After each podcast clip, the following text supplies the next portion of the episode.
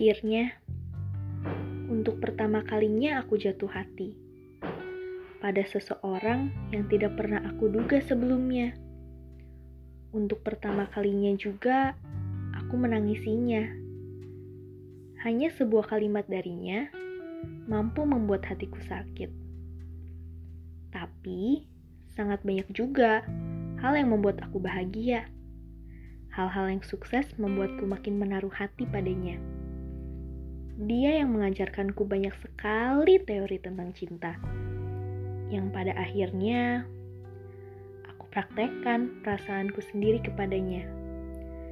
Sampai aku berani meminta kepada Tuhan untuk memberikan dirinya. Padahal dari awal aku sangat tahu akhir dari cerita ini. Tapi semakin hari aku selalu berbanding dengan Tuhan agar akhir yang selama ini aku yakinkan tidaklah benar. Dari yang sangat tidak peduli sampai sangat peduli seperti ini, terlalu disayangkan jika aku pergi seperti yang teman-temanku sarankan.